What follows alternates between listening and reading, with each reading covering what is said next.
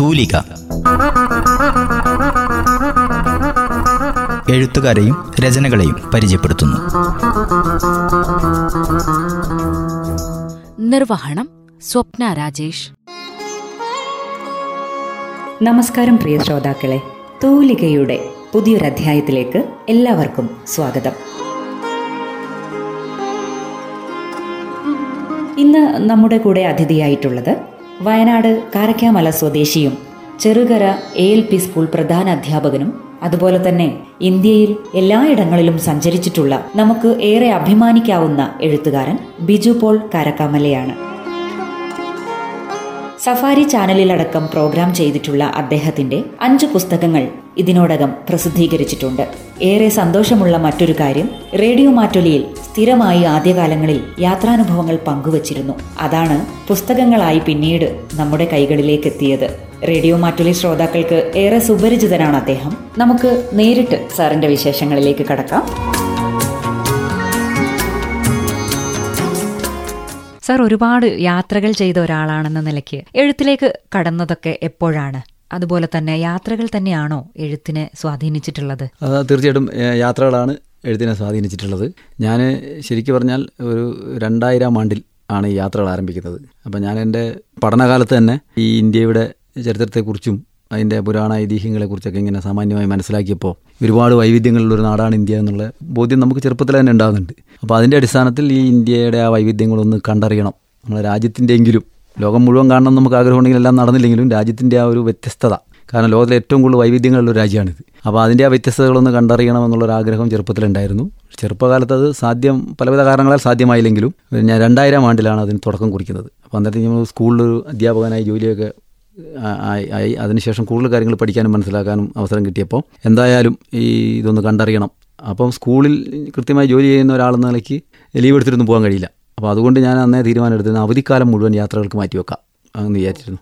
അപ്പോൾ അങ്ങനെ ഈ യാത്രകളാണ് എനിക്ക് എഴുത്തിലേക്ക് പ്രേരണയായത്. അതായത് അങ്ങനെ രണ്ടായിരം ആണ്ടിൽ മൈസൂരിൽ തുടങ്ങി. അപ്പോൾ പിന്നെ എല്ലാ വർഷവും ഒരു വർഷത്തിൽ ഓണത്തിന് ഒരു പതിനഞ്ച് പതിനാറ് ദിവസത്തെ യാത്ര.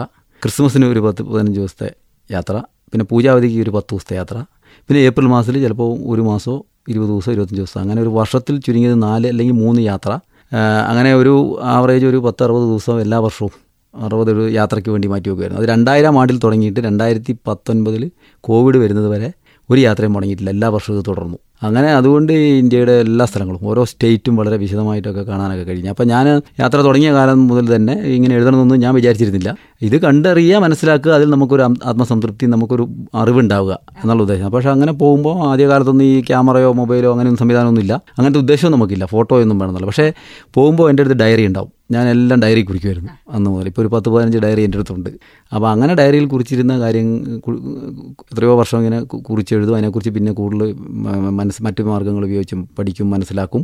അങ്ങനെ എത്രയോ വർഷം യാത്ര പോയി. അങ്ങനെ യാത്ര പോയി കഴിഞ്ഞ് കഴിഞ്ഞപ്പോൾ ഇതിന്റെ ഞാൻ ചരിത്രവും കൂടെയാണ് പഠിച്ചിട്ടുള്ളത്. അപ്പോൾ അത് ഇങ്ങനെ മനസ്സിൽ തങ്ങും. അപ്പോൾ അതിന്റെ ഐതിഹ്യം പുരാണം ഇതിഹാസമൊക്കെ ആ കൂട്ടത്തിൽ വായിക്കാനും തുടങ്ങി ഓരോ സ്പോട്ട് മനസ്സിലാക്കി അതിന്റെ ചരിത്രം. അപ്പോൾ ഇങ്ങനെ പോകുമ്പോൾ നമ്മൾ ഓരോ പ്രദേശത്തെ ജനങ്ങളുടെ ജീവിതം അവരുടെ ഭാഷ വേഷം എല്ലാം ഒന്ന് മനസ്സിലാക്കുക. എന്നുള്ള രീതിയിലേക്ക് നീങ്ങി. അങ്ങനെ നീങ്ങി കഴിഞ്ഞപ്പോൾ എനിക്ക് ഇതിങ്ങനെ ഓരോ യാത്രകളും പിന്നെ ഭയങ്കര താല്പര്യമുള്ളതുകൊണ്ട് പോയ ഒരു യാത്ര ഞാൻ മറന്നിട്ടില്ല. അതിന്റെ പോയ വഴികൾ കണ്ട ആളുകൾ കണ്ട കാര്യങ്ങൾ ആ സ്ഥലത്തിന്റെ പേരൊക്കെ എനിക്കിങ്ങനെ മനസ്സിൽ കാണാപ്പാടം പോലെ ആയി ആയി അറിയാതെ തന്നെ ആയതാണ് എത്രയോ കാലത്തെ. അങ്ങനെ ഒരു പത്ത് പന്ത്രണ്ട് വർഷത്തെ യാത്രകൾക്ക് ശേഷം ഞാനിങ്ങനെ പലരോട് ഇതിങ്ങനെ സംസാരിക്കാൻ തുടങ്ങി. അപ്പോൾ ആരെ കണ്ട യാത്ര എന്നെ കൂടെ യാത്രയെക്കുറിച്ച് ചോദിക്കുമ്പോൾ അവരോട് അതിന് ചോദിച്ചു പോയാൽ പിന്നെ ഒരു അരമണിക്കൂറൊക്കെ അതിനെക്കുറിച്ച് ഇങ്ങനെ പറയും ഓരോ സ്ഥലങ്ങൾ കാഴ്ചകൾ. അപ്പോൾ അങ്ങനെ ഇങ്ങനെ പലരോടും സംസാരിക്കാൻ തുടങ്ങിയപ്പോൾ എന്റെ സുഹൃത്തുക്കൾ അങ്ങനെ കുറേ ആളുകൾ പറഞ്ഞു നിങ്ങളിതിങ്ങനെ പറഞ്ഞാൽ പോരാ. എഴുതണം. അപ്പോൾ ഞാൻ എഴുതുന്നതിനെക്കുറിച്ച് ചിന്തിച്ചിട്ടില്ല. എനിക്ക് അങ്ങനെ എഴുതാൻ കഴിയില്ല എന്ന് തന്നെയാണ് വിചാരിച്ചുകൊണ്ടിരുന്നത് അപ്പോൾ അങ്ങനെ ആയി കഴിഞ്ഞ് കുറച്ച് നാൾ കൂടെ കഴിഞ്ഞപ്പോൾ പലരും പിന്നെ വീണ്ടും വീണ്ടും ഇത് ആടിനെ പട്ടിയാക്കും എന്ന് പറഞ്ഞാൽ ആവർത്തിച്ച് പറയാൻ തുടങ്ങി. നിങ്ങൾക്ക് അതിന് കഴിയും. കാരണം നിങ്ങളുടെ സംസാരം കേട്ടിട്ട് നിങ്ങൾക്ക് എഴുതാൻ പറ്റും എന്നൊക്കെ. അപ്പോൾ ഞാൻ മുമ്പ് നന്നായിട്ട് വായിക്കുമായിരുന്നു. നമ്മുടെ തൊട്ടടുത്ത് കൊമ്മയാട് വായനശാലയുണ്ട്. അവിടെ ഞാൻ സ്ഥിരം പോയി എല്ലാ ദിവസവും അങ്ങനെ വായന ഒരു വിധം നന്നായിട്ട് ആദ്യകാലത്തൊക്കെ വായിക്കുമായിരുന്നു. അങ്ങനെ പൊതുവിലൊരു ധാരണ എല്ലാത്തിനെക്കുറിച്ചും അത്യാവശ്യം ഉണ്ടായിരുന്നു. അപ്പോൾ അതിന്റെ അടിസ്ഥാനത്തിൽ പിന്നെ ഈ ചരിത്രവും കൂടി ആയതുകൊണ്ട് നിങ്ങൾക്ക് യാത്രയെക്കുറിച്ച് എഴുതി കഴിഞ്ഞാൽ മറ്റുള്ളവർക്ക് അത് അറിയാലോ എന്നൊക്കെ പറയായിരുന്നു.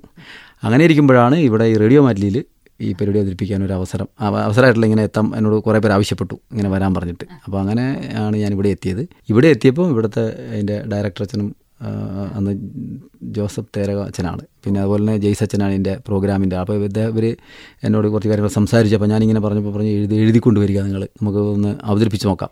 അപ്പോൾ ഞാൻ എവിടെ എഴുതുമെന്ന് വിചാരിച്ചപ്പോൾ ആദ്യം ഞാൻ രാജസ്ഥാനെക്കുറിച്ചാണ് എഴുതിയത്. അങ്ങനെ എഴുതി ഇവിടെ ഒരു പൻ ഒരു അൻപത് പേജ് എഴുതി കൊണ്ടുവന്നു. ഇവരത് വായിച്ചൊക്കെ നോക്കിയിട്ട് പറഞ്ഞു ഇത് നല്ല പരിപാടിയാണ് നമുക്കിത് തുടങ്ങാം. അപ്പം ഈ അച്ഛൻ എന്നോട് പറഞ്ഞു സാധാരണ ഇവിടെ ചിലർ പ്രോഗ്രാമിന് വന്നാൽ അത് കുറച്ച് കഴിയുമ്പോൾ നിർത്തിപ്പോകലുണ്ട് ഇതെങ്ങനെയാണ് ഞാൻ പറഞ്ഞു ഇതങ്ങനെയല്ല ഇനി ഞാൻ എത്രയോ വർഷം പോയ അനുഭവമുണ്ട്. വർഷങ്ങളോളം എഴുതാനും പറയാനുള്ളതുണ്ടെന്ന് പറഞ്ഞു.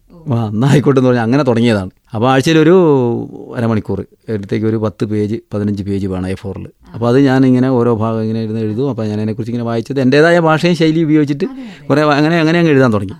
അങ്ങനെ എഴുതി കുറേ നാൾ ഇവിടെ അവതരിപ്പിക്കാൻ തുടങ്ങിയപ്പം കുറച്ച് പേര് കേട്ടപ്പോൾ നല്ല പ്രോഗ്രാമാണ്. അങ്ങനെയൊക്കെ പറഞ്ഞു കഴിഞ്ഞിട്ട് ഇവിടുന്ന് ഈ പിന്നെ ജയ്സച്ചനൊക്കെയാണ് പറഞ്ഞത്. ഇത് പുസ്തകമാക്കാൻ പറ്റും നിങ്ങൾക്ക് ഇത് പുസ്തകമാക്കാൻ പറ്റുന്ന സംഭവമാണ്. അങ്ങനെ പറഞ്ഞ് ഞാൻ കുറച്ച് കാലം എന്നിട്ട് ഞാനത് അത്ര അതും നേരത്തെ ആദ്യം ഇത് എഴുതാൻ പറഞ്ഞതുപോലെ ഞാൻ കാര്യമാക്കിയില്ല കാരണം പുസ്തകം ഏ പുസ്തകമാക്കുന്ന എങ്ങനെയാണ് അങ്ങനെ ഇരിക്കുമ്പോഴാണ് ഇവിടെ പിന്നെ ഈ ഡയറക്ടർ മാറി വരുന്നു പുത്തേലച്ചൻ വന്നു സെബാസ്റ്റ്യൻ പുത്തേലച്ചൻ അപ്പോൾ നമ്മളെ നാട്ടുകാരനാണ് പഴയ മുമ്പേ സുഹൃത്താണ് നമ്മൾ അറിയുന്നതാണ് അപ്പോൾ അച്ഛൻ ഈ ഫിലിപ്പൈൻസിലായിരുന്നു കുറേ കാലം. അപ്പോൾ അവിടെ ഈ നെറ്റ് മുഖേന ഇത് കേൾക്കലുണ്ടല്ലോ റേഡിയോ മാറ്റിൽ അപ്പോൾ എന്നെ ആദ്യം കണ്ടപ്പോൾ തന്നെ പറഞ്ഞു നിന്റെ പ്രോഗ്രാം ഞാനിങ്ങനെ കുറേ കേട്ടിട്ടുണ്ട്. നിർബന്ധമായി ഇത് പുസ്തകമാക്കണം എന്ന് പറഞ്ഞു. അപ്പോൾ അങ്ങനെ അച്ഛനും കൂടെ പറഞ്ഞപ്പോൾ എനിക്ക് തോന്നി ഇത് ചിലപ്പോൾ അതിന് സാധ്യതയുണ്ട്. അങ്ങനെയാണ് ഈ നിർമ്മാതം പബ്ലിഷേഴ്സിനെ ഒരാൾ പരിചയപ്പെടുത്തുന്നത്. അപ്പോൾ അദ്ദേഹം ഇത് നോക്കിയിട്ട് പറഞ്ഞു നമുക്ക് പുസ്തകമാക്കാമെന്ന് പറഞ്ഞു. അങ്ങനെയാണ് ആദ്യത്തെ പുസ്തകം രണ്ടായിരത്തി പതിനാറിൽ അപ്പോൾ ഞാൻ രണ്ടായിരത്തി ഞാൻ- രണ്ടായിരം മുതൽ യാത്ര തുടങ്ങിയിട്ട് രണ്ടായിരത്തി പന്ത്രണ്ട് വർഷം കഴിഞ്ഞിട്ട് ഇപ്പോൾ രണ്ടായിരത്തി പതിമൂന്നിലാണ് ഇവിടെ പ്രോഗ്രാം തുടങ്ങിയത് റേഡിയോ മാറ്റിലിൽ അങ്ങനെ ആ എഴുതി അവതരിപ്പിച്ചപ്പോൾ പറഞ്ഞല്ലോ ഈ ഇട്ടിയാടി പോകുന്ന സ്വഭാവം എനിക്കില്ലാത്തതുകൊണ്ട് വളരെ സ്കൂളിലെ തിരക്കുകളൊക്കെ ഉണ്ടെങ്കിലും ഞാൻ എന്ത് ചെയ്യും മുടങ്ങാതെ രണ്ടായിരത്തി പതിമൂന്ന് മുതൽ രണ്ടായിരത്തി പതിനെട്ട് വരെ പതിനെട്ട് വരെ എന്ന് പറഞ്ഞാൽ അഞ്ച് വർഷം ഇവിടെ പ്രോഗ്രാം കണ്ടിന്യൂസ് ആയിട്ട് തുടർച്ചയായിട്ട്. ചെയ്തു. അപ്പോഴത്തേക്കും ഒരു ആയിരത്തഞ്ഞൂറ് എ ഫോർ ഒരു ആയിരത്തി മുന്നൂറ് എ ഫോർ ആയിട്ടുണ്ട് സംഭവം. ആയിരത്തി ഇരുന്നൂറ് എ ഫോർ ആയിട്ടുണ്ട്. ആദ്യകാലത്ത് ഇങ്ങനെ ദേശാന്തരങ്ങൾ പേര് വിടുന്ന നിർദ്ദേശിച്ച. ദേശാന്തരങ്ങളിൽ ജയ്സച്ചനാണ് അതിന്റെ പേരിട്ട്. അങ്ങനെ ദേശാന്തരങ്ങളിൽ നിന്ന് പേര് വന്നു. അപ്പോൾ അതിലിങ്ങനെ അവതരിപ്പിക്കാൻ തുടങ്ങി. അപ്പോൾ അങ്ങനെ ഒരു ട്രിപ്പ് ഓരോ ട്രിപ്പാണ് ഞാൻ എഴുതി അവതരിപ്പിച്ച് ഇവിടുന്ന് ഒരു പുറപ്പെടുന്നു. വയനാട്ടിൽ നിന്ന് പുറപ്പെടുന്നു. എല്ലാം കാഴ്ചകളൊക്കെ കണ്ട് തിരിച്ച് ഇവിടെ എത്തുന്നു. അപ്പോൾ ഞാൻ ഉദ്ദേശിച്ച യാത്രാ വിവരണങ്ങൾ ഞാൻ ഒരുപാട് വായിച്ചിട്ടുണ്ട്. ഇപ്പോൾ വീരേന്ദ്രകുമാറിന്റെ എസ് കെ പൊറ്റക്കാടിന്റെ അങ്ങനെ സക്കറിയ തുടങ്ങിയിട്ടുള്ള രാജൻ കാക്കനാടൻ തുടങ്ങിയിട്ടൊക്കെ അങ്ങനെ ഉണ്ടല്ലോ. അപ്പോൾ യാത്രാനുഭവത്തിന് വേണ്ടത് എന്റെ ഒരു ബോധ്യത്തിൽ എനിക്ക് തോന്നുന്നത് യാത്രാനുഭവത്തിന് വേണ്ട രണ്ട് കാര്യം. ഒന്ന് അതിന്റെ വായിക്കാനുള്ള വായനാസുഖം ഒരു സാഹിത്യപരത വായനാസുഖം വേണം. രണ്ട് ഇത് വായിക്കുന്നയാൾ നമ്മുടെ കൂടെ പോയി കാണുന്നൊരു ഫീലിംഗ് ഉണ്ടാവണം. എന്നാലേ യാത്രാ വിവരണം ആവുള്ളൂ. വിജയിക്കും പറയാൻ പറ്റുള്ളൂ. അപ്പോൾ അങ്ങനെ ആദ്യത്തെ പുസ്തകം പബ്ലിഷ് ചെയ്തപ്പോൾ എനിക്കൊരു ആശങ്ക ഉണ്ടായിരുന്നു. ഇത് അങ്ങനെ ഉണ്ട് അപ്പോൾ വായിച്ച കുറേ ആളുകൾ എന്നോട് അഭിപ്രായം പറഞ്ഞത് അങ്ങനെ ഉണ്ടെന്നാണ് പറഞ്ഞത്. എന്തായാലും ആദ്യത്തെ പുസ്തകം നന്നായി മൂന്ന് പതിപ്പിറങ്ങി. അപ്പോൾ അതിനെ തുടർന്ന് പിന്നെ അങ്ങനെ കുറേ പേരൊക്കെ അഭിപ്രായം പറഞ്ഞപ്പോൾ എനിക്ക് തോന്നി അത് കുഴപ്പമില്ലാന്ന് എനിക്കും അങ്ങ് തോന്നി. അപ്പോൾ അങ്ങനെ വീണ്ടും തുടർച്ചയായിട്ട് രണ്ടാമത്തത് മൂന്നാമത്തത് നാലാമത് ഇപ്പോൾ അഞ്ച് പുസ്തകം ത്തിലേക്ക് അഞ്ചാമത്തെ പുസ്തകത്തിലേക്ക് എത്തിയിട്ടുണ്ട്. അപ്പോൾ ഞാൻ പലരോടും ഇങ്ങനെ ഇപ്പോൾ എന്റെ സുഹൃത്തുക്കൾ അങ്ങനെ പലരും ഇതിനെക്കുറിച്ച് വായിച്ചവരൊക്കെ പറഞ്ഞിട്ടുണ്ട്. ഇത് കൂടെ പോകുന്നൊരു ഫീലിംഗ് ഉണ്ട്. കാരണം എന്റെ പുസ്തകം വായിച്ചിട്ട് പിന്നെ രാജസ്ഥാനിലേക്ക് യാത്ര പോയ അധ്യാപകരുണ്ട്. ഇത് ഇത് വായിച്ചു കഴിഞ്ഞപ്പോൾ കുറേ പേർക്ക് പ്രചോദനമായിട്ട് പല സ്ഥലത്തും പോയിട്ടുണ്ട്. അങ്ങനെയൊക്കെയുള്ള അനുഭവങ്ങളുണ്ട്.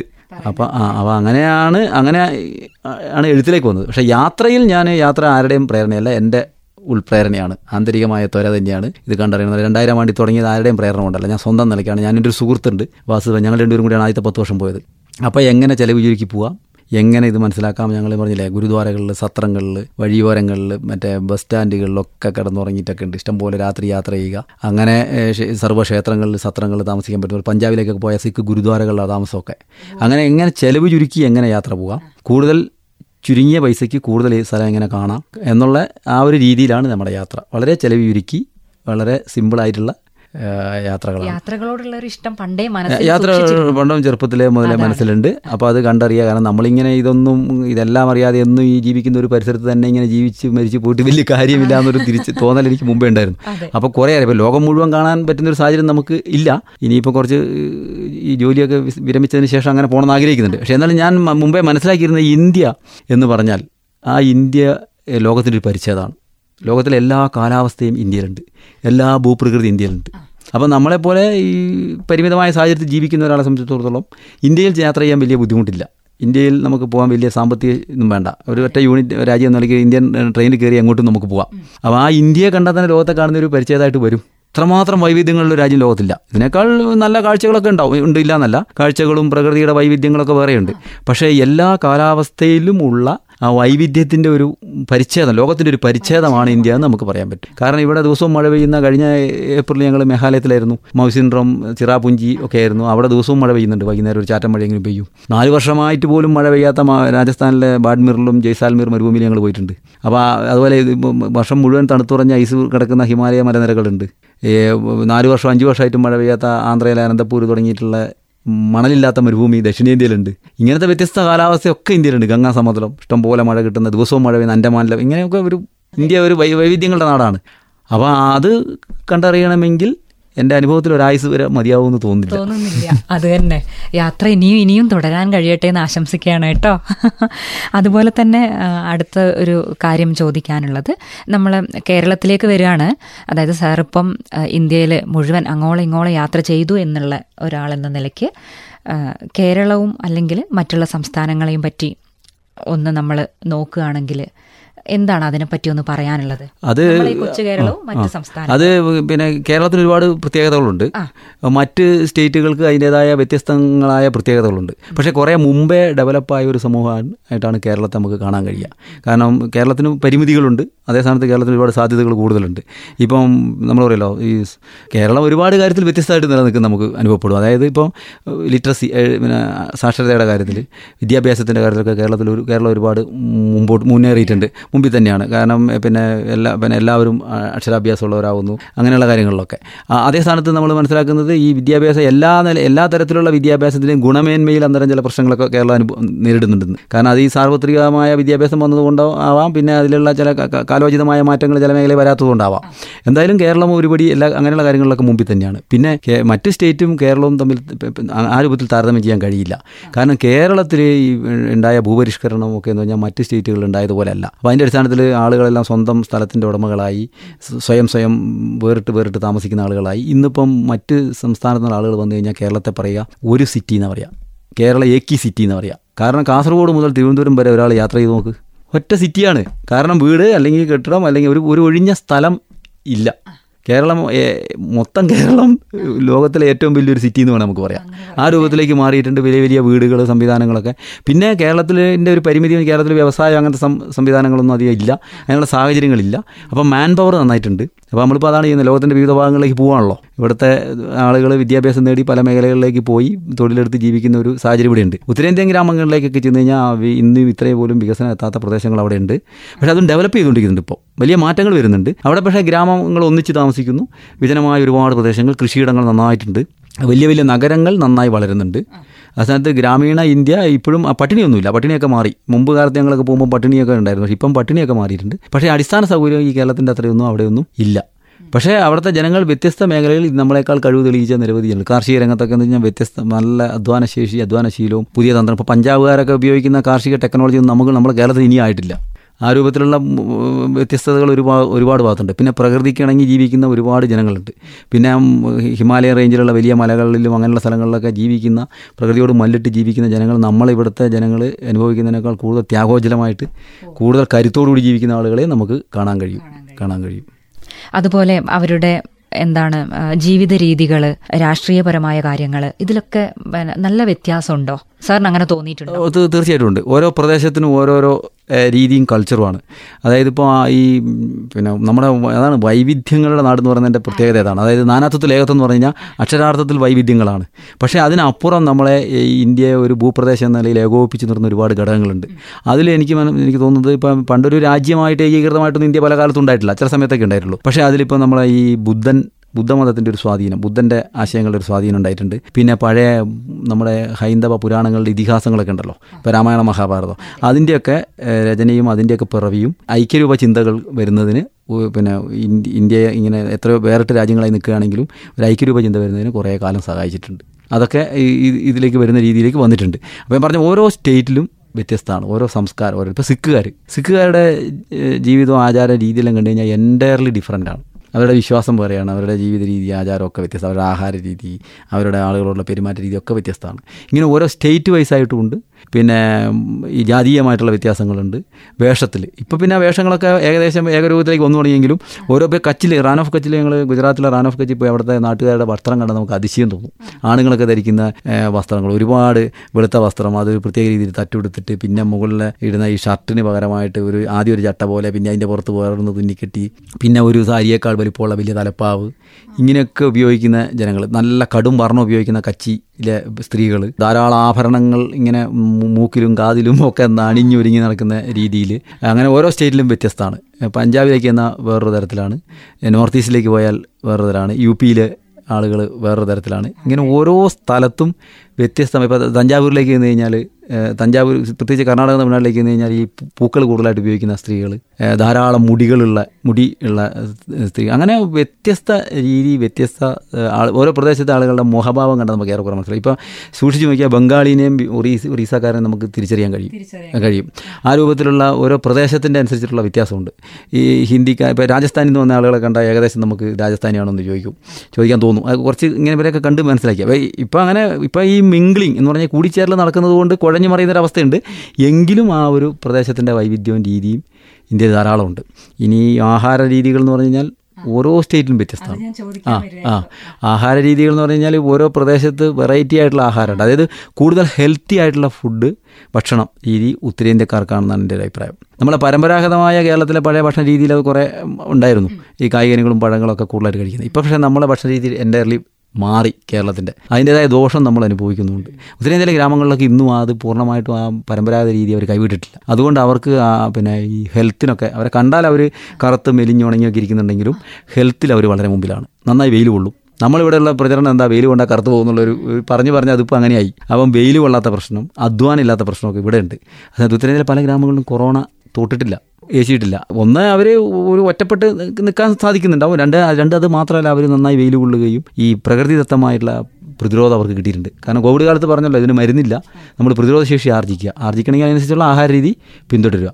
അപ്പോൾ അത് ഉത്തരേന്ത്യയിലെ പല ഗ്രാമങ്ങളിലൊക്കെ ഉണ്ടായിരുന്നു. അപ്പോൾ അങ്ങനെയൊക്കെയുള്ള ഗുണവും ദോഷവും ഇങ്ങനെ ഇടകലർന്നിട്ടാണ് ഇന്ത്യയുടെ പല ഭാഗത്തുള്ളത്. ഓരോ സ്ഥലത്തും ഞാൻ പറഞ്ഞല്ലോ ആഹാര രീതിയെക്കുറിച്ച് പറയുകയാണെങ്കിൽ കുറേ പറയാനുണ്ട്. ഇപ്പം പഞ്ചാബിലേക്ക് പോയി കഴിഞ്ഞാൽ അവിടുത്തെ ആഹാര രീതിയാണ് മക്കിക്ക റൊട്ടി സർസോ കിസാദ് എന്ന് പറയും. അതായത് തണുപ്പ് കാലത്തേക്ക് അവർ കഴിക്കുന്ന ഒരു ആഹാരമാണ്. ഏഴ് സർസ് എന്ന് പറഞ്ഞാൽ ഇതൊക്കെ കടുകാണ്. കടുകിന്റെ ഇലയടക്കമുള്ള ഏഴ് പച്ചിലകൾ ചേർത്ത് അരച്ചുണ്ടാക്കിയ ഒരു കറിയുണ്ട്. ഭയങ്കര ഹെൽത്തിയാണ് അതായത് ഈ മക്കി റൊട്ടി എന്ന് പറഞ്ഞാൽ ചോളത്തിന്റെ റൊട്ടി ഇതും ചേർത്ത് തണുപ്പ് കാലത്ത് കഴിക്കും. പിന്നെ തണുപ്പ് കാലത്ത് എല്ലാ വീടുകളിലും അവർ കരിമ്പ് കടിച്ച് ചവച്ച് കഴിക്കും. നമ്മുടെ മോണയ്ക്കും പല്ലിനൊക്കെ ബലം ഉണ്ടാവും വായിക്ക് ശുദ്ധി ഉണ്ടാവും തണുപ്പ് കാലത്തെ പ്രതിരോധി തണുപ്പിനെ പ്രതിരോധിക്കാനും ശരീരത്തിന് ഊർജം പകരാനും. അങ്ങനെയൊക്കെയുള്ള രീതികൾ ഒരുപാട് രീതി പഞ്ചാബിലുണ്ട്. ഇനി യു പിയിലേക്ക് പോയി കഴിഞ്ഞിട്ടുണ്ടെങ്കിൽ ചാട്ടെന്ന് പറയും.